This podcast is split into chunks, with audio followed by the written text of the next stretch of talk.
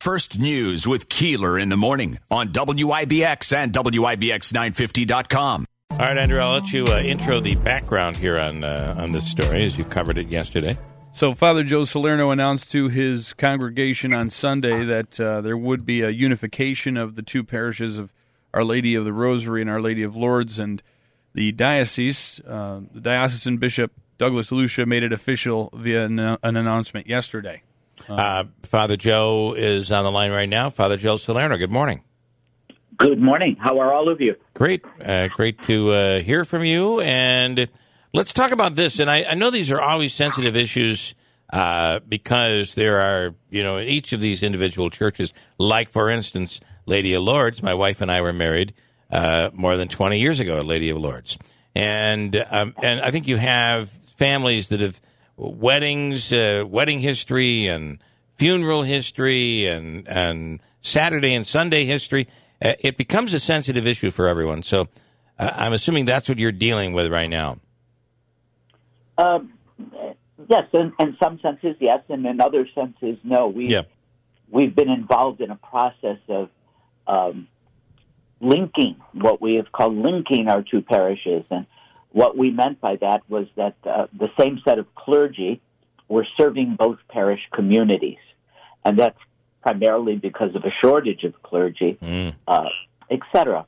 But more and more, as we uh, you know look in, into the future, while we have great respect for our past and for all that has been done and celebrated at both individual communities, uh, for a number of reasons.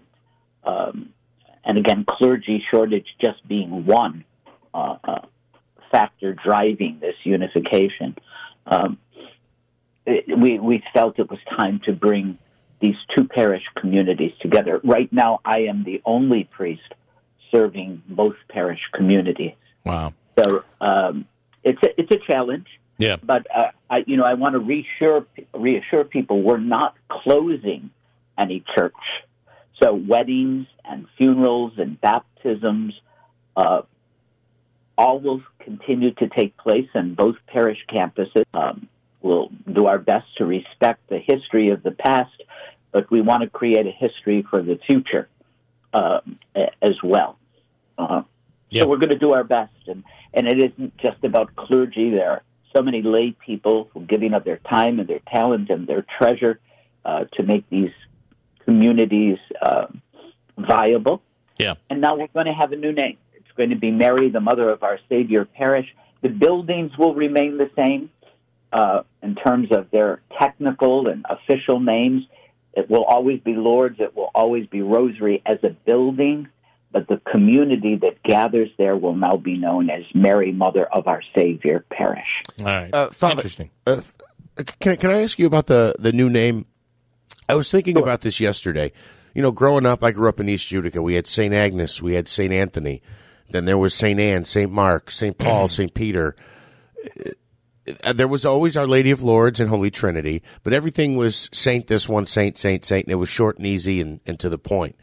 Uh, no, no, I'm I'm I'm sorry. glad you're laying it out with Father I'm, Salerno I- I'm sorry. today. When I thought about this, I just I thought that there could be some confusion. Can you can you explain? Obviously, I think we know um, the Mother of Our Savior Mary. We know where that comes from. But can you talk about? There's almost an evolution in names as I see some churches in communities across New York coming together. Do you have any Okay, any thoughts on that?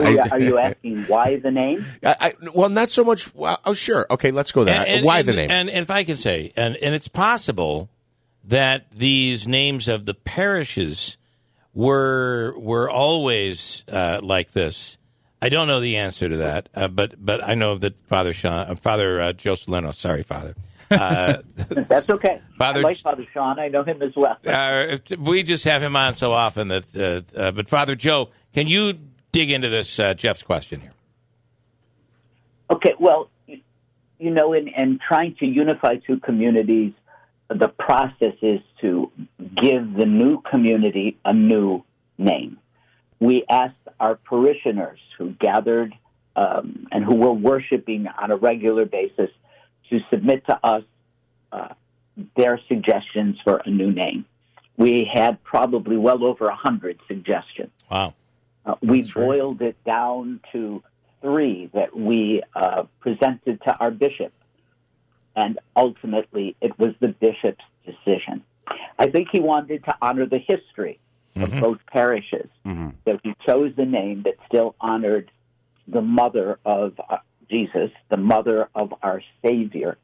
That was his preference for a name, and uh, the way things work in the Catholic Church, it, it really was the bishop's uh, decision as to what the name would be. Gotcha. And so he wrote a letter to us, and I, I don't have it in front of me, but he uh, expressed that this new title would not only honor Mary, but would say something about her son Christ as our Savior. And it brings and respects both the traditions of both parish communities. Does that help a little bit? It does. And, and It's a I- little less short, but it's to the point still. Yeah, no, and, and I apologize if the question came along No, wrong. I just remember, you know, in at so many churches it was saying, you know, I, I- and I ran down Sure. the list. Uh, it, this I- I this have one is unique, though. You know, that we'll probably be just saying in the long run, Mother of our Savior Parish. Right. But Sure. something like that. I have a few uh, comments. Uh, Julie saying, "Won't the church buildings themselves be their own individual names?" And and you've addressed that. They will be. It'll still be. That will yeah, remain they'll the same. retain their original names, and that's, I think, uh, possibly for legal purposes, et cetera, et cetera, bequests left to uh, a church, et cetera, uh, all of that, and because of history. Right. Father Joe, can you explain why the unification from a standpoint of administratively, budgetary reasons? We just had a pandemic. Does that have at all an, impa- an impact on this decision, or did that have a, an impact on this decision? Uh, of course, there's no one factor driving this. There are numerous factors driving this, and among them is the experience of COVID.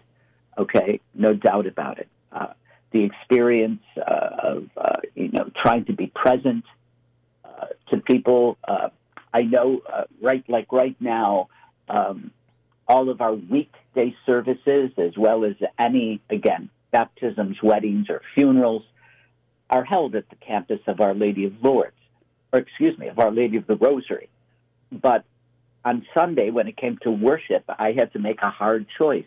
I tried to choose the location that could serve that serve as many people as possible while still keeping us safe. For for months, we had to sit six feet apart from each other and wear masks. So weekend services were at Lourdes, weekday services, uh, and and the weddings, funerals, and baptisms of members who belonged to Rosary took place there. But financial purposes, number of people worshiping, clergy shortage, uh, et cetera, et cetera, all of it factored Yeah. in And I, and I what's happening in the rest of our diocese Mhm. factoring in. We have two priests serving six parish communities right now in the Oneida area. Five parishes were brought together up in Oswego to make one new parish. Uh, it's happening in, in many places and not just between Lourdes and Rosary. Uh, if you go back to the east side when you named all those uh, parish communities, it's now um, Mount Carmel Blessed Sacrament, St. Anthony, St. Agnes, Mhm.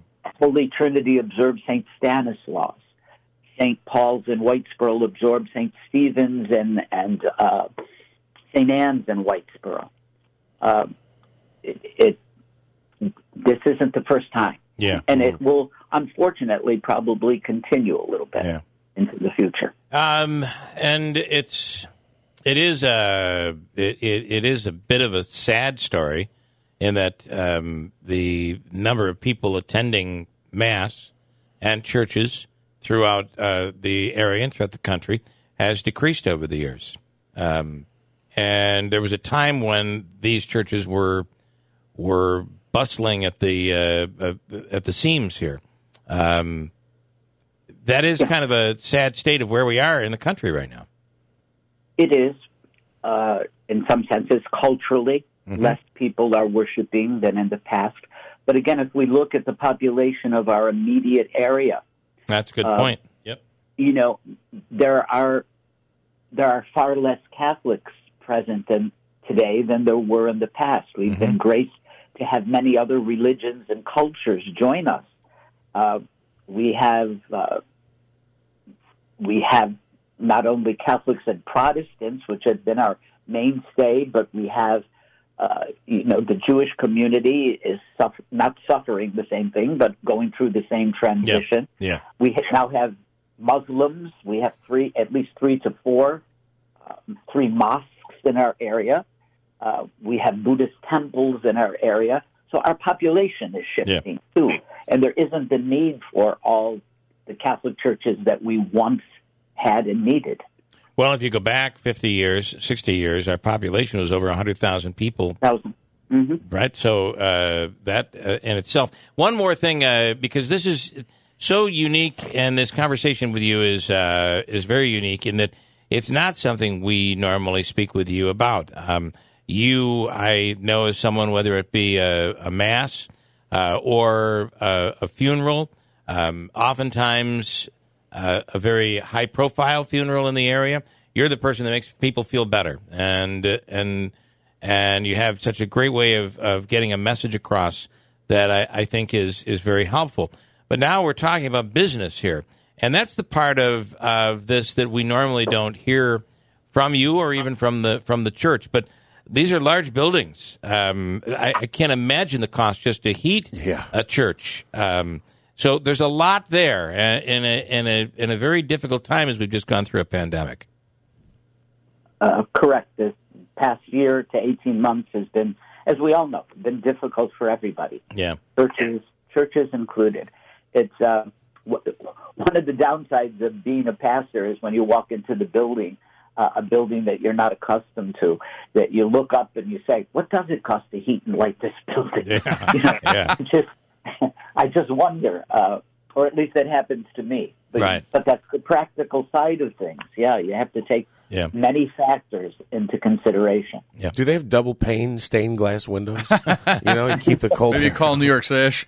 I, uh, I I grew up in the Valley and spent some time at St. Mary's in Little Falls, and um, uh, just a massive church for a small city like the size of, of Little Falls to be able to to support. Um, I cannot imagine what it costs to heat that building, and a beautiful, just beautiful building, as all these churches are.